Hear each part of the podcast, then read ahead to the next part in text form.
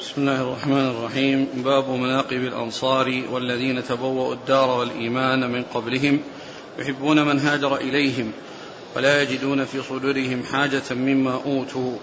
قال حدثنا محمد بن موسى قال حدثنا موسى بن إسماعيل قال حدثنا مهدي بن ميمون قال حدثنا غيلان بن جرير قال قلت لأنس أرأيت اسم الأنصار كنتم تسمون به أم سماكم الله؟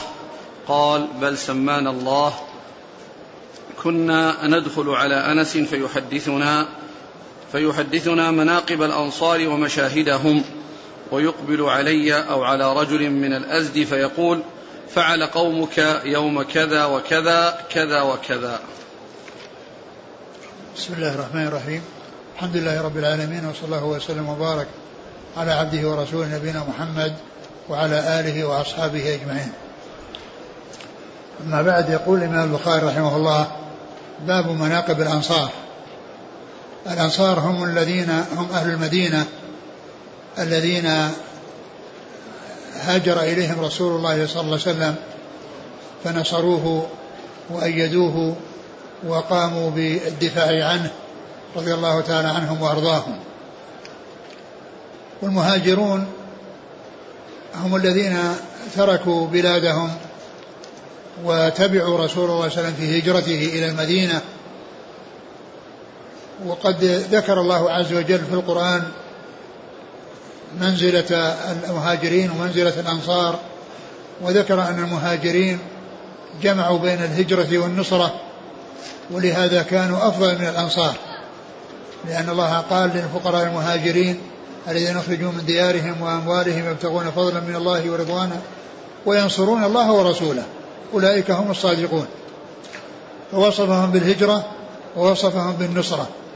وأما الأنصار رضي الله عنهم فالرسول صلى الله عليه وسلم هاجر إليهم ونصروه. فصار عندهم النصرة وعند المهاجرين الهجرة والنصرة. ولهذا كان المهاجرون أفضل من الأنصار لجمعهم بين الهجرة والنصرة. لأن الكل اشترك في نصرة الرسول صلى الله عليه وسلم والجهاد معه. وانفرد المهاجرون على الأنصار بأنهم هاجروا من بلادهم وتركوا يعني أموالهم وتركوا ديارهم وأموالهم آه، مهاجرين مع رسول الله صلى الله عليه وسلم. وهذا وهذا وهذا الكتاب يتعلق بمناقب الأنصار وبيان يعني ما جاء في فضلهم ونبلهم رضي الله عنهم وأرضاهم. ثم ذكر هذا الحديث عن أنس. أن أنه سئل هل يعني آه، اسم الأنصار يعني اسم كانوا معروفين به من قبل أم سماهم الله عز وجل به؟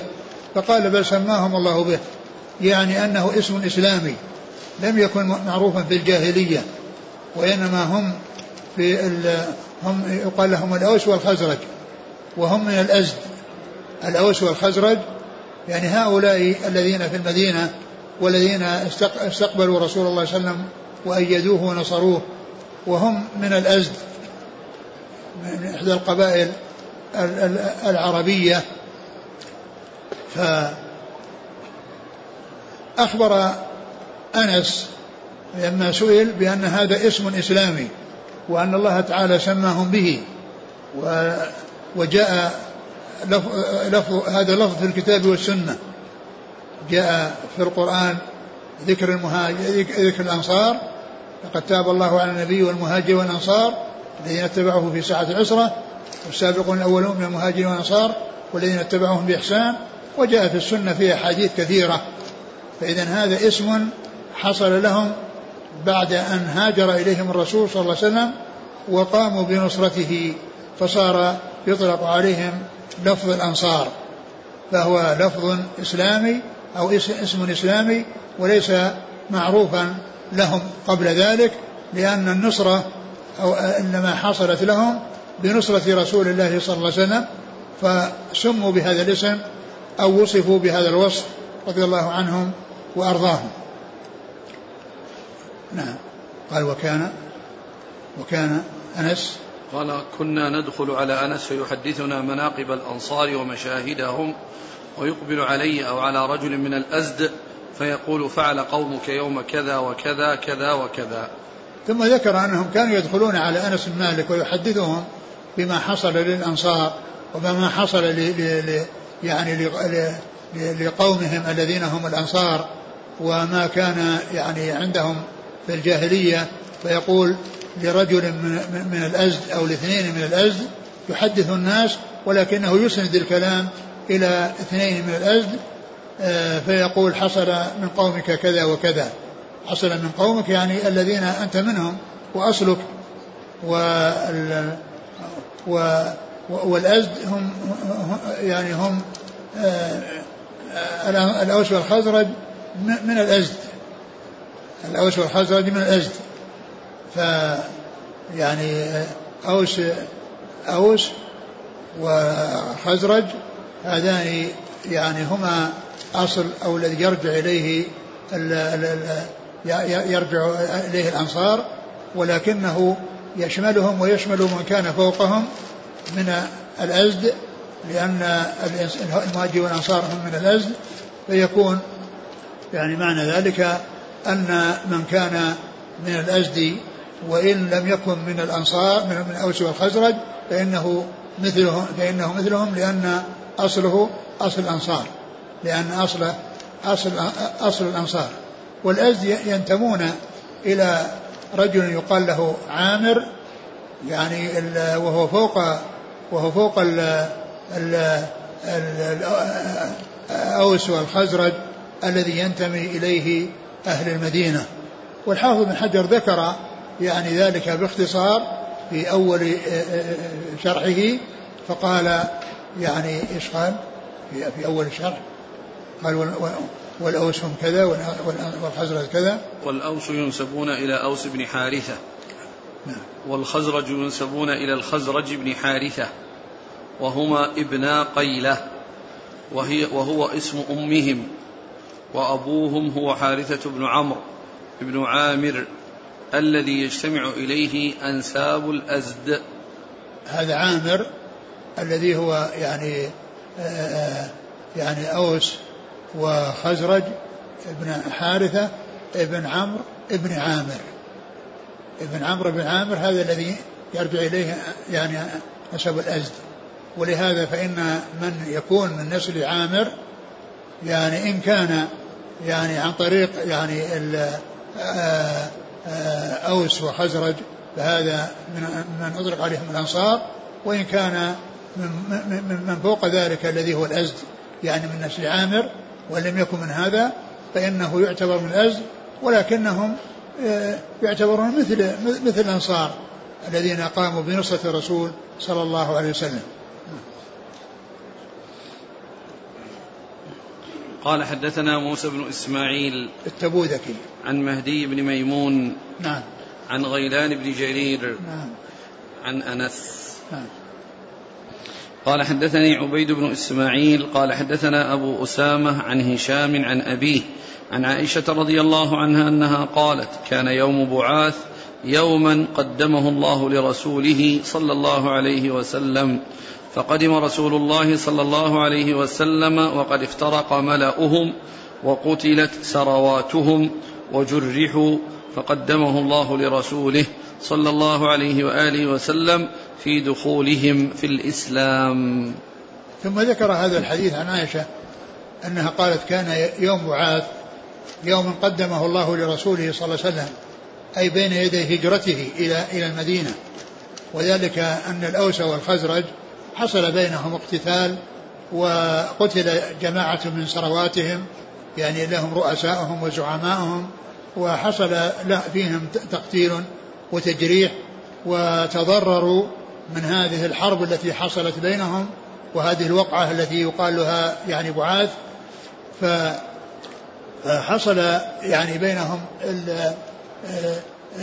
أن أضر بعضهم ببعض ولكنه لما قدم الرسول صلى الله عليه وسلم دخلوا في الإسلام معه وصاروا أنصارا له فكان يعني هذه الحرب التي آه، آه، آه، حصل لهم فيها تضرر من الجانبين من جانب الأوس والخزرج كانت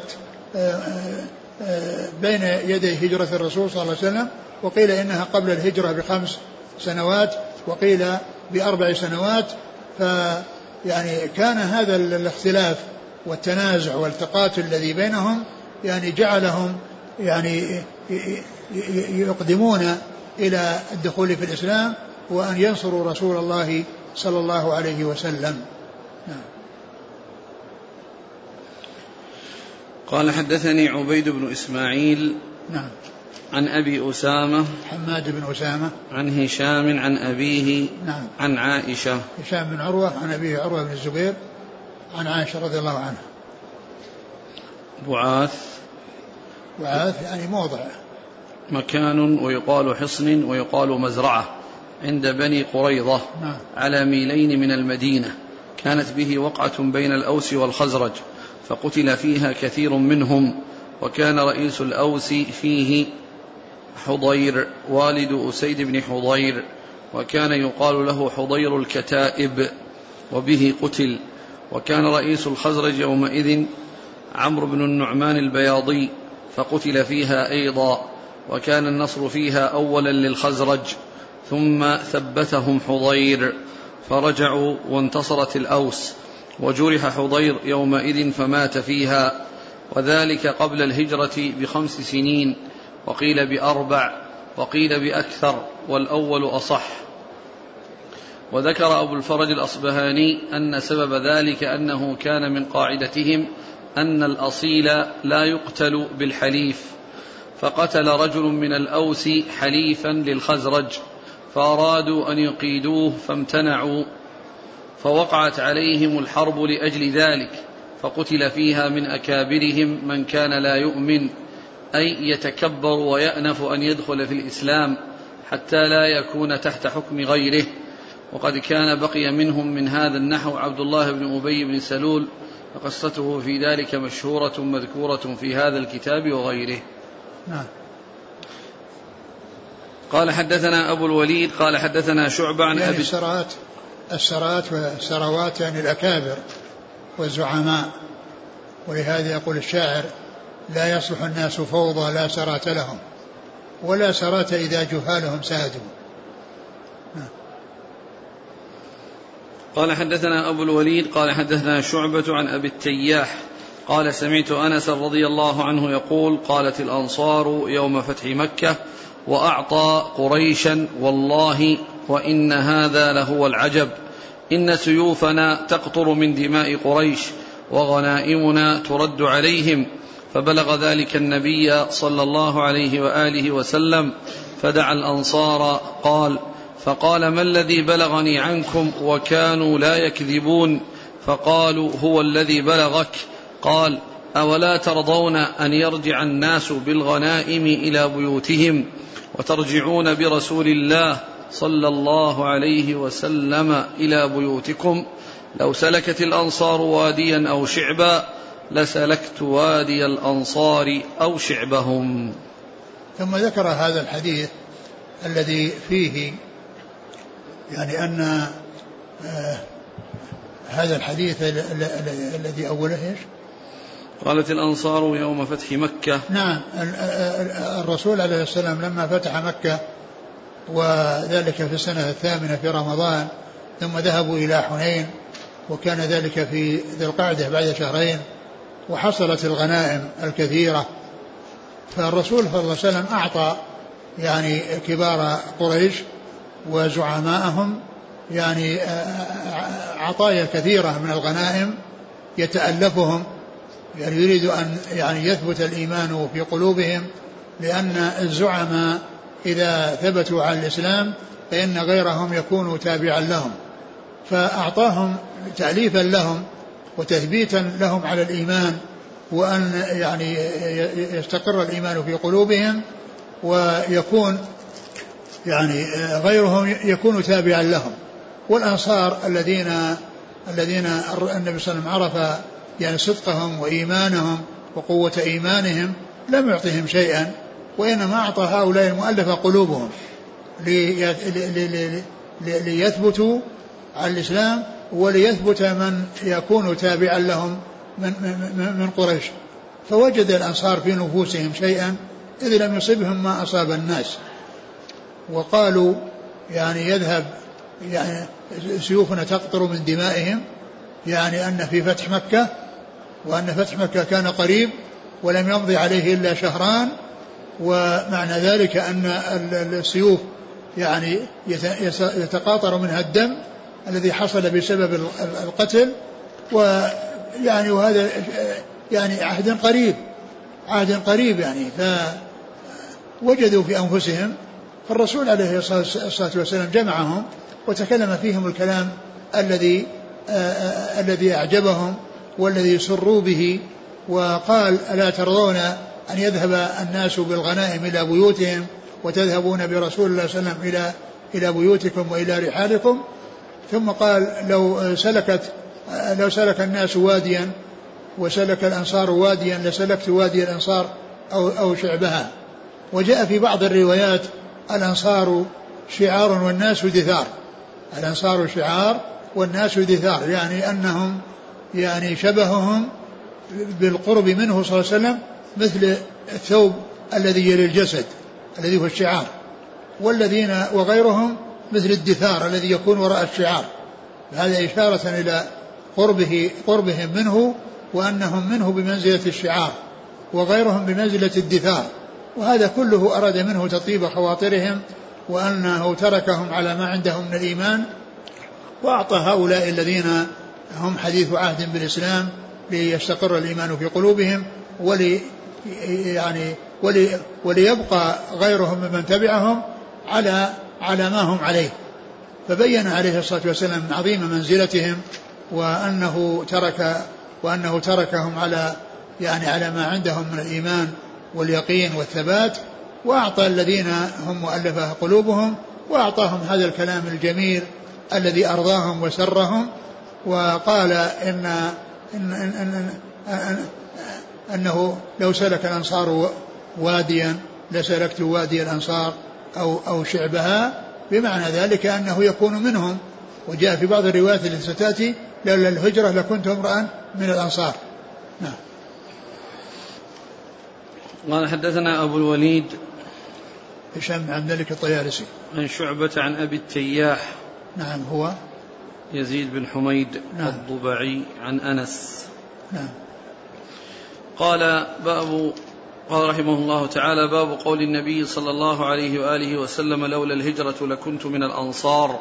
قاله عبد الله بن زيد رضي الله عنه عن النبي صلى الله عليه وسلم قال حدثني محمد بن بشار قال حدثنا غندر قال حدثنا شعبة عن محمد بن زياد عن أبي هريرة رضي الله عنه عن النبي صلى الله عليه وسلم أو قال قال أبو القاسم صلى الله عليه وسلم لولا أن الأنصار سلكوا واديا أو شعبا لسلكت في وادي الأنصار ولولا الهجرة لكنت امرأ من الأنصار. فقال أبو هريرة ما ظلم بأبي وأمي آووه ونصروه أو كلمة أخرى. ثم قال باب قول النبي صلى الله عليه وسلم لولا الهجرة لكنت من الأنصار. ثم قال قوله في قوله صلى الله عليه وسلم لولا الهجرة لكنت امرأ من الأنصار. يعني أنه آه، من المهاجرين ويعني وهو من الهجرة ومتصف بأنه مهاجر والمهاجرون يعني والأنصار هم أصحابه الذين يعني قاموا بنصرته وتأييده صلوات الله وسلامه وبركاته عليه. فأراد من هذا الكلام أن يبين أن أن أن أن, أن الهجرة أنه آه، آه، في الأصل من المهاجرين في الأصل مهاجرين وليس من الأنصار وأنه لولا الهجرة لكان من الأنصار. يعني بمعنى أنهم يعني الذين نصروه وأيدوه فهو يعني يكون معهم وهذا تطيب لخواطرهم تطيب بخواطرهم وإلا فهو من المهاجرين. لكن هذا الكلام يعني أعجب الأنصار وسرهم وفرحوا به وذهب ما يجدونه في نفوسهم من إعطاء الغنائم من إعطاء الغنائم لغيرهم فكان هذا الذي قاله الرسول صلى الله عليه وسلم يعني دال على فضلهم ونبلهم وعلى عظيم منزلتهم عند رسول الله صلى الله عليه وسلم الحديث قال إيش؟ لو أن الأنصار سلكوا واديا أو شعبا لسلكت في وادي الأنصار أو شعبها آه. ولولا الهجرة لكنت امرأ من الأنصار. نعم. قال أبو هريرة ما ظلم. ما ظلم يعني أنه آه يعني آه أعطاهم حقهم فيما قاله لهم أعطاهم حقهم أو أنزلهم منزلتهم فيما قال فيما قاله لهم يعني من هذه الأوصاف وهذه الخصال الحميدة التي أضافها إليهم يعني أنهم أهل لهذا الشيء الذي قاله فيهم الرسول صلى الله عليه وسلم.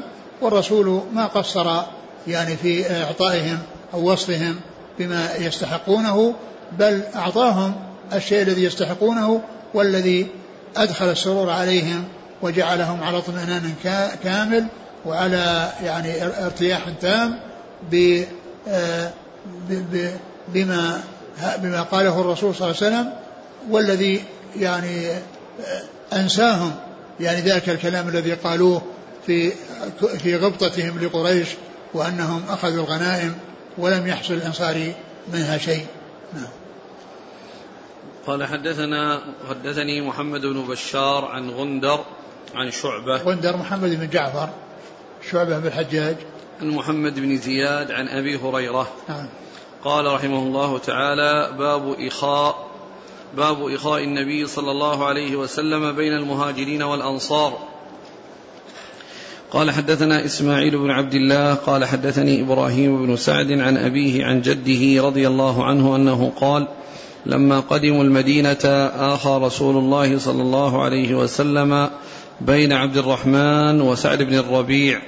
قال عبد قال لعبد الرحمن إني أكثر الأنصار مالا فأقسم مالي نصفين ولي امرأتان فانظر أعجبهما إليك فسمها لي أطلقها فإذا انقضت عدتها فتزوجها.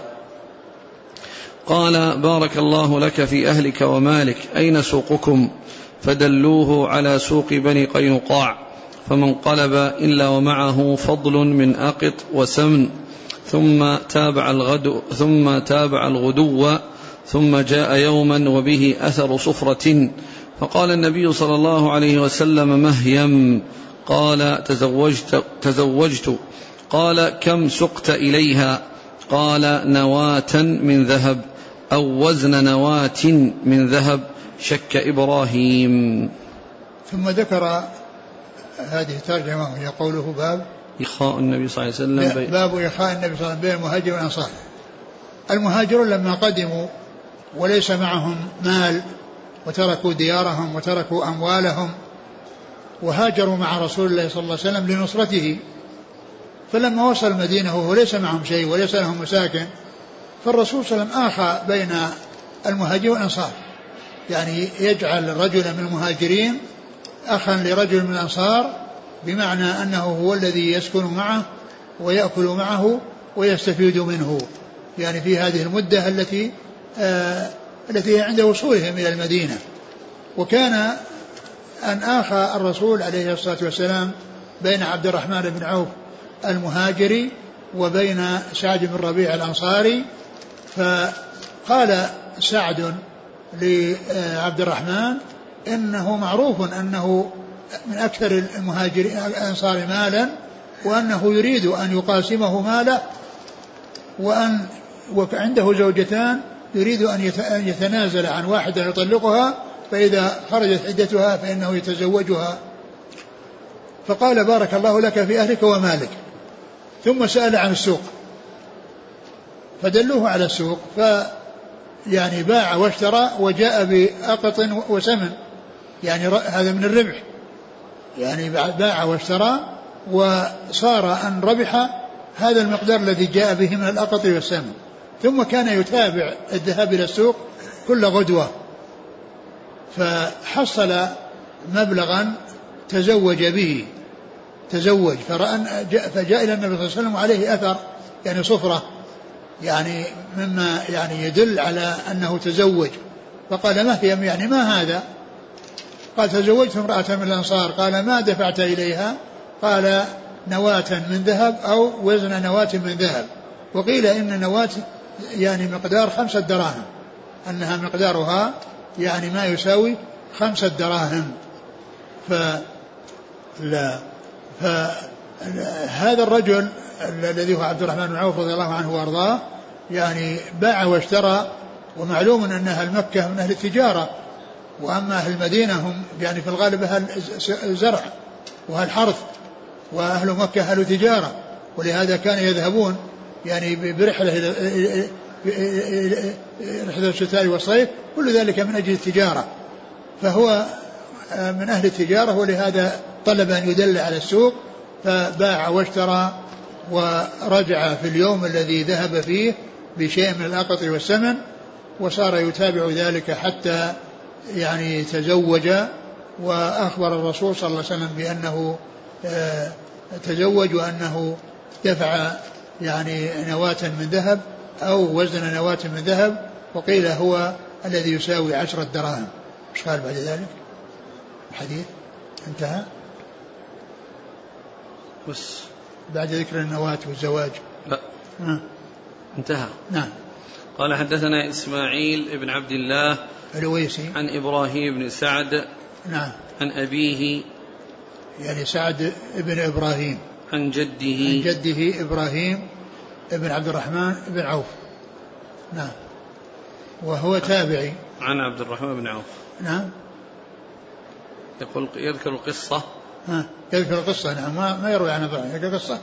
قال الحافظ بن حجر هذا صورة صورة المرسل لأن إبراهيم تابعي ولكنه جاء يعني ما يوضح اتصاله وأنه ليس بمرسل وإنما هو متصل. الحافظ حجر ذكر في مكان آخر قال وقد جاء قال صورة صورة المرسل. وقد تقدم في أول البيع من طريق ظاهره الاتصال. نعم.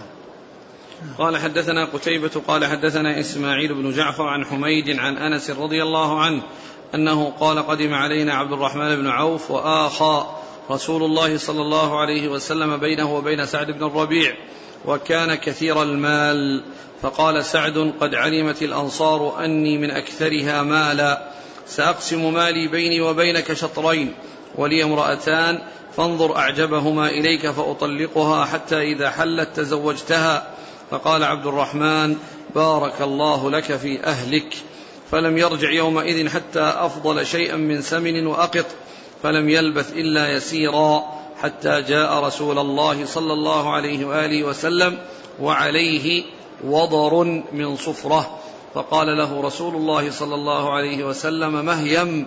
قال تزوجت امرأة من الأنصار. فقال ما سقت فيها. قال وزن نواة من ذهب. أو نواة من ذهب فقال أولم ولو بشاه.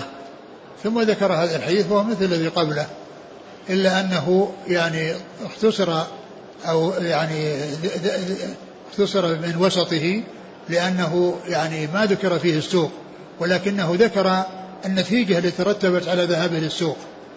ذكر نتيجة وهي أنه يعني جاء يعني بسمن وجاء بكذا وهذا نتيجة لذهابه للسوق ولم يذكر فيه الذهاب إلى السوق أو أنه طلب السوق ولكنه هذا اختصر وجيء بالنتيجة المترتبة على ذهابه إلى السوق.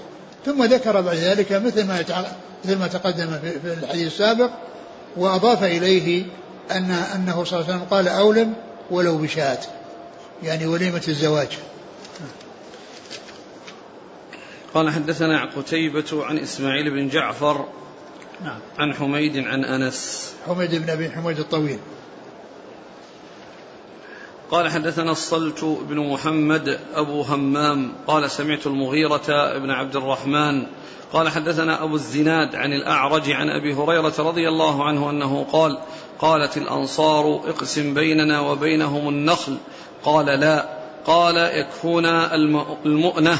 وتشاركونا في التمر. قالوا سمعنا وأطعنا. ثم ذكر هذا الحديث أن الرسول أن الأنصار رضي الله عنهم وأرضاهم لما قدم المهاجرون قالوا اقسم بيننا وبينهم النخل يعني الرؤوس. يعني بحيث يعني يكون يعني نخلات للمهاجر ونخلات للأنصار. فيعني يعني قال لا. يعني الرسول صلى الله عليه وسلم قال لا. وجاء أن, أن المهاجرين أنفسهم يعني امتنعوا من ذلك كما سبق أن مر في حديث. فبعد ذلك قالوا يعني نقاسمهم يعني يشاركوننا في في الحرث ويكونون المؤونة ويعني ويكون لهم نصيب من الثمرة. وقد سبق أن مر أنهم كانوا اتفقوا معهم على مقدار يعني بحيث يعني يكون يعني الذي يسمونه المساقات يعني بحيث يعني يسقون النخل ويحرثون على أن يكون لهم جزء يعني معروف النسبة مما يخرج كالثلث والربع أو النصف أو أو, أو, أو ما إلى ذلك.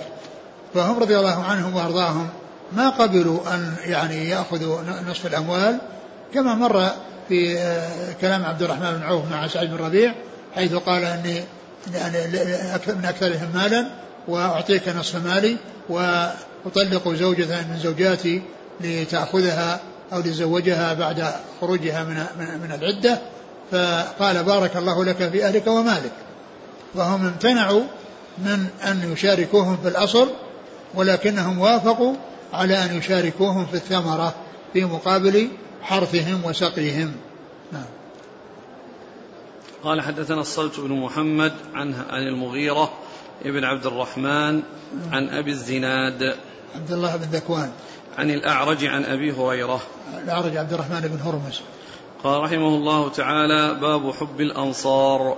قال حدثنا حجاج بن منهال قال حدثنا شعبة قال أخبرني عدي بن ثابت قال سمعت البراء رضي الله عنه قال سمعت النبي صلى الله عليه وسلم أو قال النبي صلى الله عليه وسلم الأنصار لا يحبهم إلا مؤمن ولا يبغضهم إلا منافق.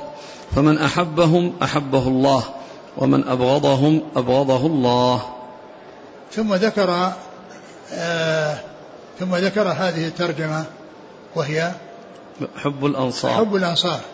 يعني أن الأنصار آه على كل مسلم أن أن يحبهم وذلك لأنهم نصروا الرسول صلى الله عليه وسلم وأيدوه وقاتلوا معه و فيعني فحبهم يعني علامة الإيمان لأن لأنهم نصر الله بهم الدين فيحبون من أجل أن الله تعالى نصر بهم الدين وأظهر بهم الدين.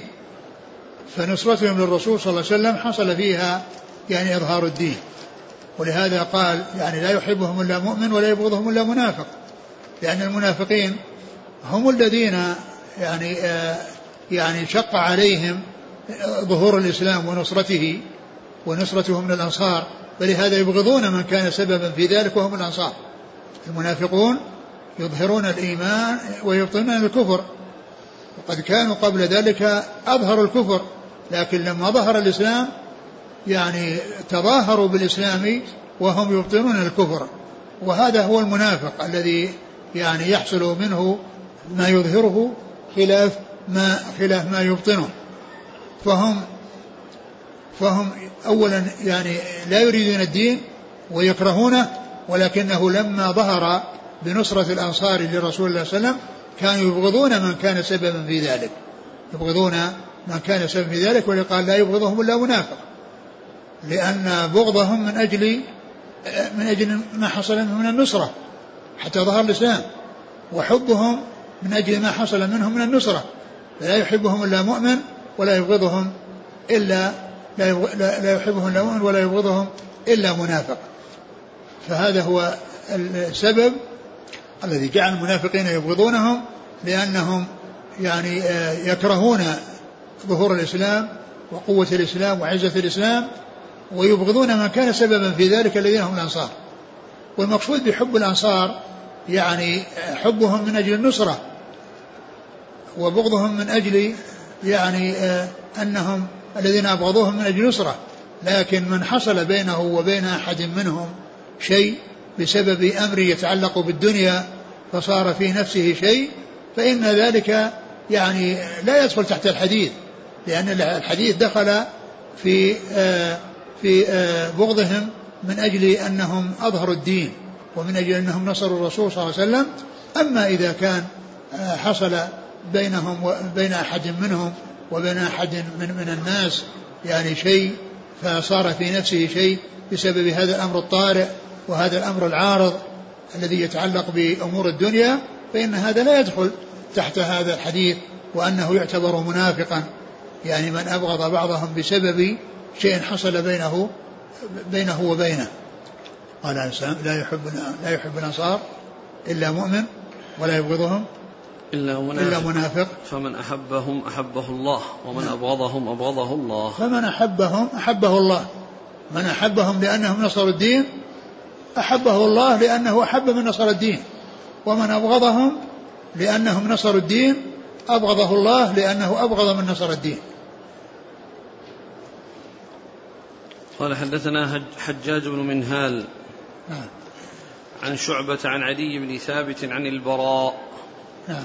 قال حدثنا موسى بن إبراهيم قال حدثنا شعبة عن عبد الرحمن بن عبد الله بن جبر عن أنس بن مالك رضي الله عنه عن النبي صلى الله عليه وسلم أنه قال آية الإيمان حب الأنصار وآية النفاق بغض الأنصار. ثم ذكر هذا يا أنس أن النبي صلى الله عليه وسلم قال آية الإيمان حب الأنصار. هي الآية هي العلامة. يعني علامة الإيمان أن الإنسان يحب الأنصار. لأنهم نصروا الرسول صلى الله عليه وسلم الذي جاء بالإيمان وجاء بالحق والهدى. وآية النفاق بغض الأنصار. يعني علامة النفاق بغض الأنصار. لأنهم يبغضون يعني هؤلاء الذين نصروا الرسول صلى الله عليه وسلم وأظهروا الدين. وجعلهم يعني يضطرون إلى أن يظهروا الإيمان ويبطنوا الكفر. يعني حتى يعني يكونوا مع المسلمين في الظاهر وهم مع غيرهم في الباطن. مثل ما قال الله عنهم في القرآن وإذا خلوا إلى شياطين قالوا إن معكم إن, إن إنما نحن مستهزئون. يعني وإذا لقوا الذين آمنوا قالوا آمنا وإذا خلوا إلى شياطين قالوا إن معكم إنما نحن مستهزئون. فهم يعني يظهرون الإيمان عند الرسول صلى الله عليه وسلم وأصحابه ولكنهم إذا خلوا إلى شياطينهم وصاروا مع بعضهم فإنهم يعني يقولون إن ما حصل منا من إظهار ذلك إنما هو استهزاء وليس حقيقة. نعم. قال حدثنا مسلم بن إبراهيم عن شعبة. الفراهيدي عن؟ شعبة عن عبد الرحمن بن عبد الله بن جبر عن نعم. أنس بن مالك. نعم. قال رحمه الله تعالى باب قول النبي صلى الله عليه وسلم للأنصار أنتم أحب الناس إلي. قال حدثنا أبو معمر قال حدثنا عبد الوارث قال حدثنا عبد العزيز عن أنس رضي الله عنه أنه قال رأى النبي صلى الله عليه وآله وسلم النساء والصبيان مقبلين. قال حسبت أنه قال من عرس فقام النبي صلى الله عليه وسلم ممثلا له ممثلا. فقال اللهم أنتم من أحب الناس إلي. قالها ثلاث مرار. ثم ذكر يعني باب باب قول النبي صلى الله عليه وسلم للأنصار أنتم أحب الناس إلي. باب قول النبي صلى الله عليه وسلم للأنصار أنتم أحب الناس إلي. يعني ذكر في هذا الحديث أو في الأحاديث التي أوردها تعالى الترجمة عظيم منزلة الأنصار. فجاء في بعضها أنهم من أحب الناس إليه وجاء في بعضها أنهم أحب الناس إليه. ومعلوم أن المهاجرين آه، آه، آه، حب الرسول صلى الله عليه وسلم إياهم من أجل النصرة. والمهاجرون عندهم ما عند الأنصار وزيادة ولهذا كانوا أفضل منهم. والمهاجر والأنصار يعرفون ذلك. ولهذا ذكر الله عز وجل في القرآن لما ذكر المهاجرين قال والذين تبوا الدار والإيمان من قبلهم يحبون من هاجر إليهم ولا يجدون في صدورهم حاجة مما أوتوا مما أوتي الأنصار المهاجرون من الفضل وعلو المنزلة ويؤثرون على أنفسهم ولو كان بهم خصاصة. فالمهاجرون يعني آه، آه، من أحب الناس إلى رسول الله صلى الله عليه وسلم والأنصار من أحب الناس إلى رسول الله صلى الله عليه وسلم لكن الأنصار الذين هم كانوا سببا في نصرته قال في حقهم إنهم من أحب الناس إليه وقال في بعض الروايات التي ستأتي إنهم أحب الناس إليه ولا يعني ذلك تفضيلهم على الأنصار المهاجرين وتقديمهم عليهم لأن المعنى الموجود فيهم وهو النصرة موجود في المهاجرين وعندهم زيادة أنهم تركوا ديارهم وتركوا أموالهم من أجل آه، نصرة الرسول عليه الصلاة والسلام. ولهذا ذكر الله في القرآن وصفهم بهذين الوصفين. قال للفقراء المهاجرين الذين أخرجوا من ديارهم وأموالهم يبتغون فضلا من الله ورضوانه وينصرون الله ورسوله. أولئك هم الصادقون. فذكر في أول الآية وصفهم بالهجرة وذكر في آخرها وصفهم بالنصرة. نعم. رأى النبي صلى الله عليه وسلم النساء والصبيان مقبلين. قال نعم يعني رأى نساء وصبيان مقبلين قيل إنه من عرس لأنهم جايين من عرس ويعني من يعني من آه، آه، بهذه مناسبة هي مناسبة العرس. فالنبي صلى الله عليه وسلم قام منتصبا قال ممثلا قيل إنه قام يعني منتصبا وقال إنكم من أحب الناس إلي. قال حدثنا أبو معمر هو عبد الله بن عمرو المقعد عن عبد الوارث بن سعيد العنبري عن عبد العزيز بن صهيب عن أنس. نعم.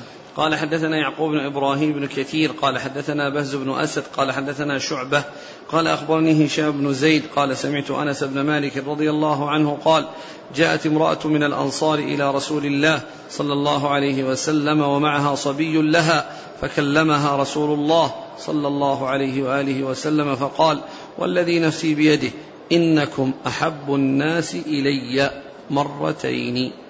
ثم ذكر هذا الحديث عن أنس. عن أنس رضي الله عنه امرأة جاءت الرسول صلى الله عليه وسلم ومعها صبي لها فقال عليه الصلاة والسلام إنكم أحب الناس إلي يعني معشر الأنصار.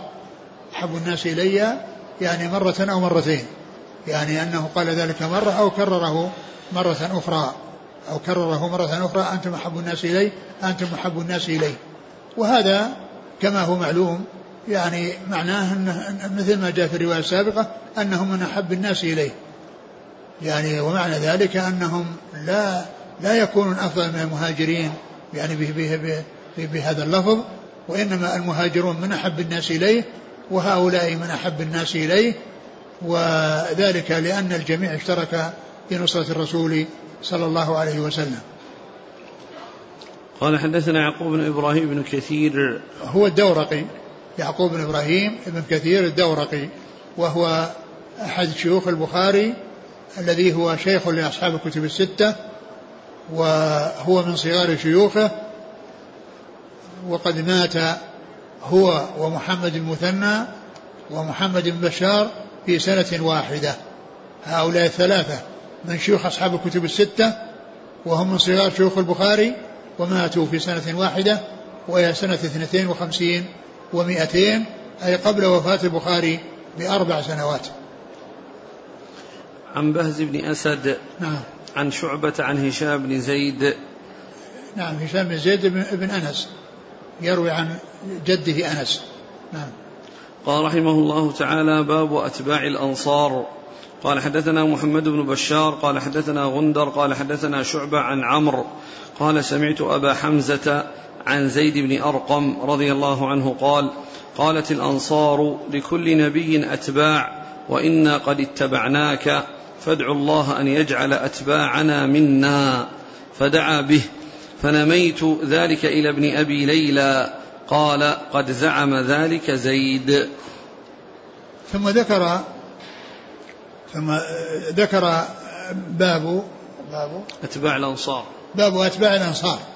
يعني هذا الفضل جاء في الأنصار الذين هم نصروا الرسول صلى الله عليه وسلم وكانوا يعني من هذه القبيلة التي هي الأوس والخزرج. ولهم أتباع يعني موالي وأحلاف يعني محاربون وهم أرادوا أن يحصل لأولئك الذين هم أتباع لهم ما حصل لهم. من الفضل فطلبوا من الرسول صلى الله عليه وسلم أن يعني يدعو لهم. فقال ادعو الله إيش؟ فادعوا الله أن يجعل أتباعنا منا فدعا به. فدعا به يعني بهذا الذي طلبوه. يعني فدعا به هذا الذي طلبوه يعني أن هذا يعني يدل على فضيلة يعني موالي الأنصار. يعني سواء كان ولاء بال يعني بال بال بالرق أو ولاء بالحلف. نعم. قال حدثنا محمد بن بشار عن غندر عن شعبة عن عمرو. عن شعبة عن عمرو عن من؟ عن أبي حمزة. عمرو بن دينار. نعم. عمرو. عمرو. الإسناد الثاني قال حدثنا آدم قال حدثنا شعبة قال حدثنا عمرو بن مرة عن أبي مرة. حمزة. نعم. عمرو بن مرة. عن أبي حمزة. أبو حمزة هو؟ طلحة بن يزيد. نعم. عن زيد بن أرقم. نعم. قال فنميت ذلك إلى ابن أبي ليلى. يعني عبد الرحمن بن أبي ليلى. قال قد زعم ذلك زيد. يعني زعم يعني هي بمعنى أخ يعني الخبر المحقق. يعني الخبر المحقق كثيرا ما يأتي يعني في في أقوال الصحابة وأقوال التابعين. زعم بمعنى أخبر خبرا محققا. شوف كلام الحافظ. فيه. وزعم عند أهل الحجاز. زاد في الرواية التي تليها قال شعبة أظنه زيد بن أرقم وكأنه احتمل عنده أن يكون ابن أبي ليلى. أراد بقوله قد زعم ذلك زيد أي زيد آخر غير ابن أرقم كزيد بن ثابت. لكن الذي ظنه شعبة صحيح فقد رواه أبو نعيم في المستخرج من طريق علي بن الجعد جازما به. وقوله زعم أي قال كما قدمنا مرارا أن لغة أهل الحجاز تطلق الزعم على القول. على القول؟ نعم. الزعم على القول. على القول نعم. ويعني وقيل على الخبر المحقق أيضا جاء في التفسير. يعني على الخبر المحقق وليس الشيء الذي يعني فيه احتمال. نعم. قال حدثنا آدم قال حدثنا شعبة قال حدثنا عمرو بن مرة قال سمعت أبا حمزة رجلا من الأنصار قالت الأنصار إن لكل قوم أتباعا وإنا قد اتبعناك فادعوا الله أن يجعل أتباعنا منا. قال النبي صلى الله عليه وسلم اللهم اجعل أتباعهم منهم. قال عمرو وذكر قال عمرو فذكرته لابن أبي ليلى. قال قد زعم ذاك زيد. قال شعبة أظنه زيد بن أرقم. نعم هذا مثل الذي قبله. نعم. قال حدثنا آدم عن شعبة عن عمرو بن مرة آدم بن أبي إياس نعم. قال رحمه الله تعالى باب فضل دور الأنصار. قال حدثني محمد بن بشار قال حدثنا غندر قال حدثنا شعبة قال سمعت قتادة عن أنس بن مالك عن أبي أسيد رضي الله عنهما قال قال النبي صلى الله عليه وسلم خير دور الأنصار بنو النجار ثم بنو عبد الأشهل.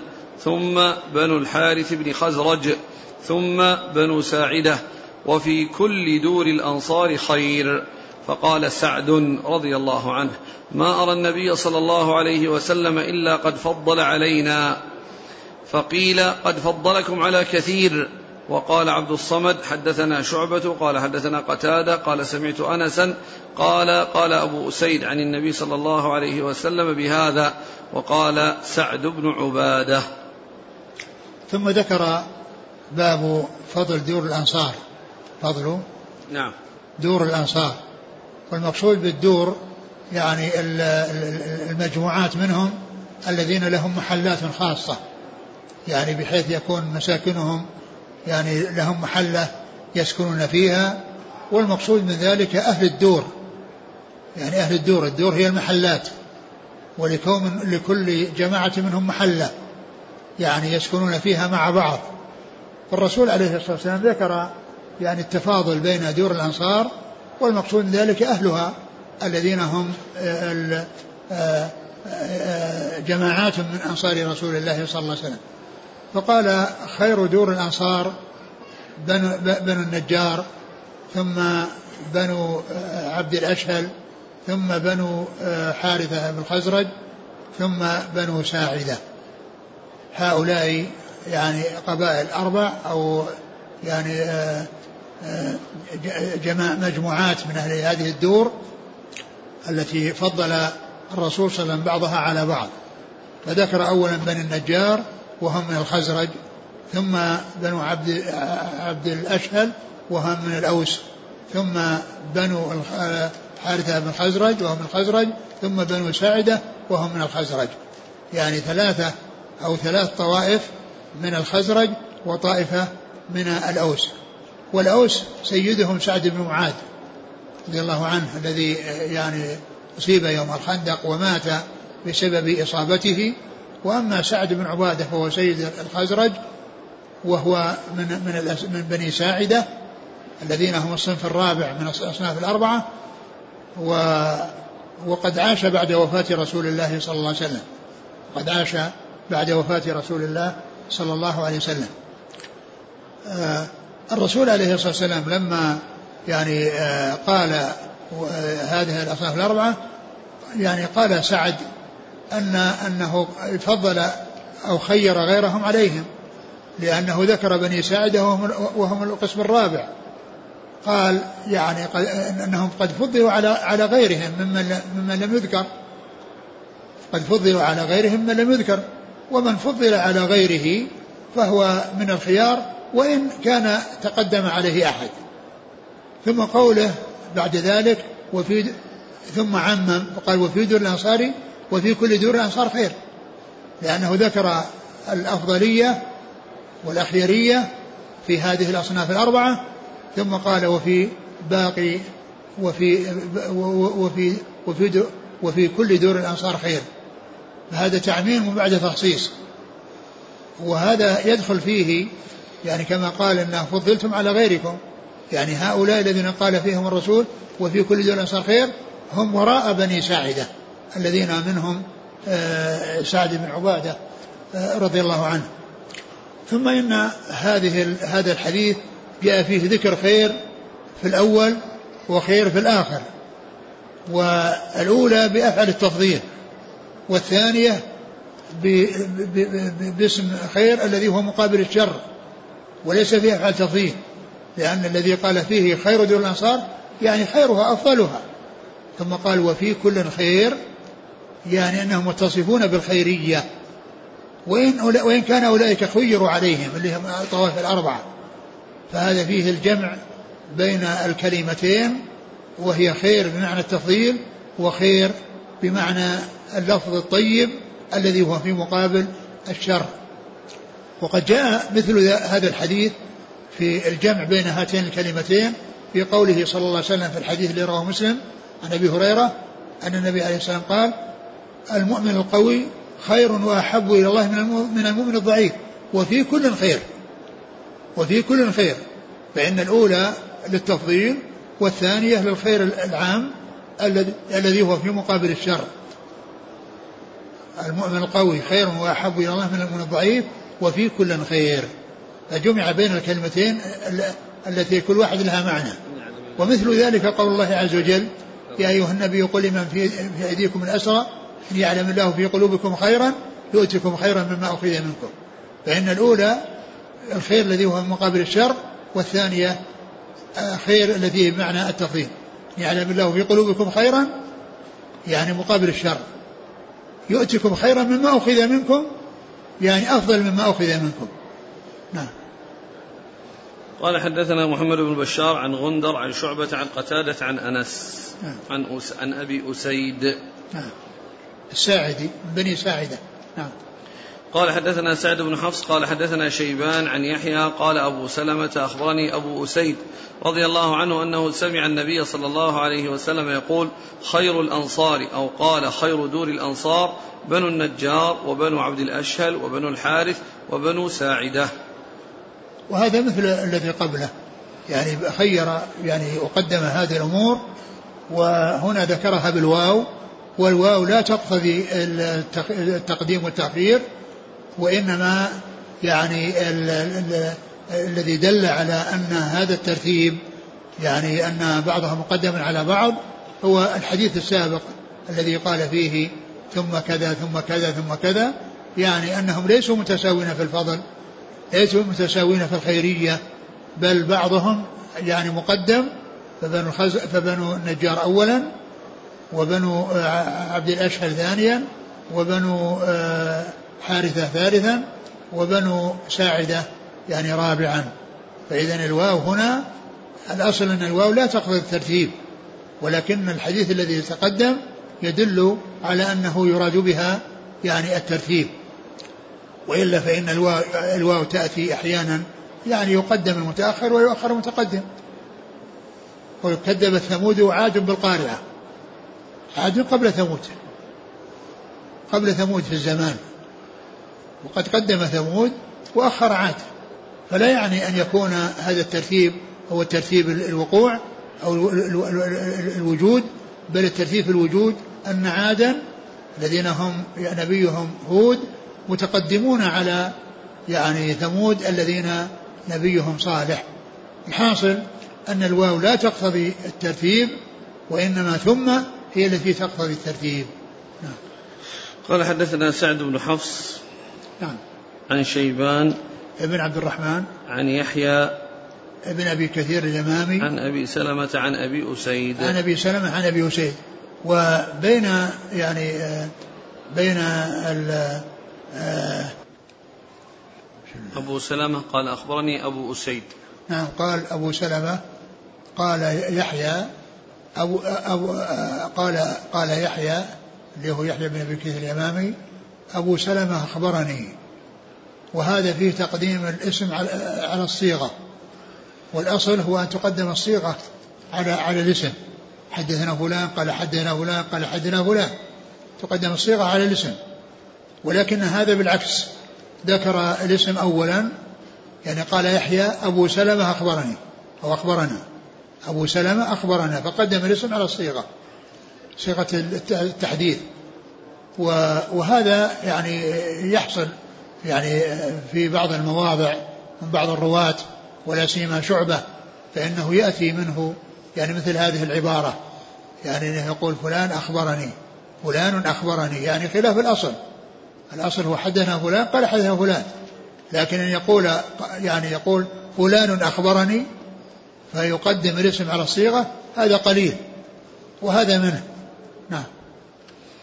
قال حدثنا خالد بن مخلد قال حدثنا سليمان قال حدثني عمرو بن يحيى عن عباس بن سهل عن أبي حميد رضي الله عنه عن النبي صلى الله عليه وسلم أنه قال إن خير دور الأنصار دار بني النجار ثم عبد الأشهل ثم دار بني الحارث ثم بني ساعدة وفي كل دور الأنصار خير فلحق فلح فلحقنا فلحق فلحقنا فلحقنا سعد بن فلحقنا فلحقنا سعد بن عبادة فقال أبو أسيد ألم ترى أن النبي صلى الله عليه وسلم خير الأنصار؟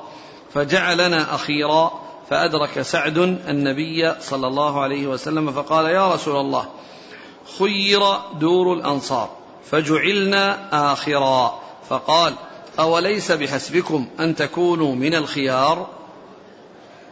ثم ذكر هذا الحديث الذي يعني فيه أن الرسول عليه الصلاة والسلام خير يعني في الأنصار فقال يعني خير خير دور الأنصار بن ثم بنو عبد الأشهل ثم بنو حارثة ثم بنو ساعدة.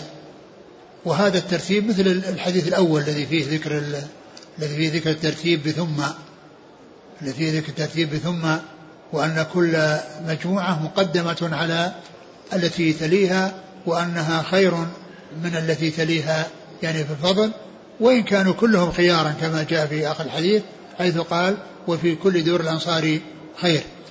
قال أبو أسيد فلحقنا سعد بن عبادة وهو سيد الخزرج وهو من بني ساعدة وأبو أسيد من بني ساعدة.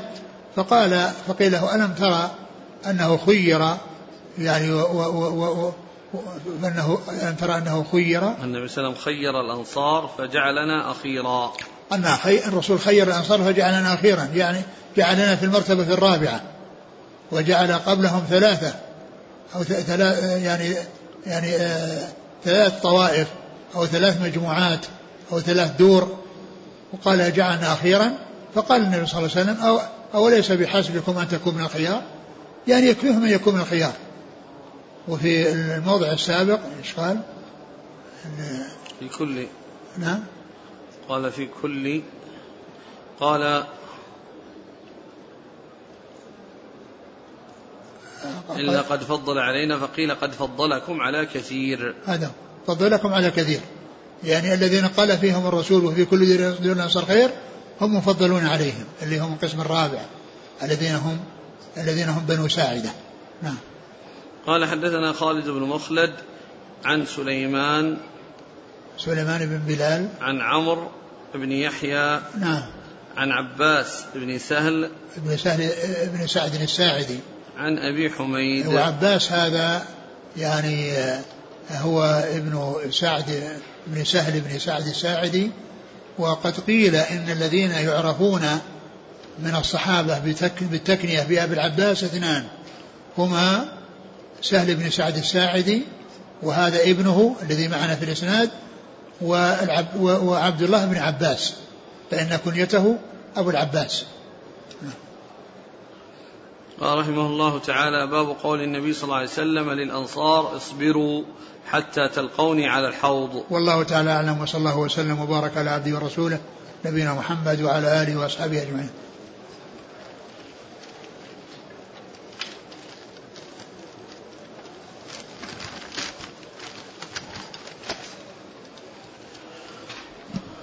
جزاكم الله خيرا وبارك الله فيكم والهمكم الله الصواب وفقكم للحق شفاكم الله وعافاكم ونفعنا الله ما سمعنا غفر الله لنا ولكم وللمسلمين أجمعين. يقول السائل عند ذكر أحاديث حب الأنصار هل هي خاصة بهم أم أن هل هي خاصة بهم أم أن المهاجرين أولى بذلك منهم؟ أنا قلت أن المهاجرين أنصار وأن هذا الحكم يخصهم بل هم أفضل منهم. بل هم أفضل منهم لأنهم جاءت عندهم ما عند الأنصار وزيادة. ليست عند المهاجر عند الأنصار وهي الهجرة.